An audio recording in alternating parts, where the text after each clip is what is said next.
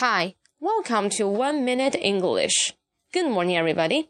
Today, I will tell you the phrase that is as a result.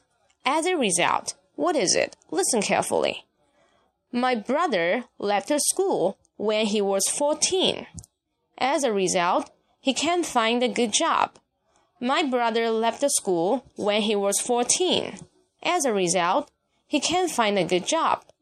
Okay, so as a result here means consequently or as an effect，作为一个结果，对吧？什么事情发生了？呃，然后结果呢？As a result，巴拉巴拉巴拉，再去解释。Got it? So as a result, we often use it to reveal the result or show you or tell you the result. Got it? Okay. Wish you like it. If you have any problem, please contact me. Okay. See you next week.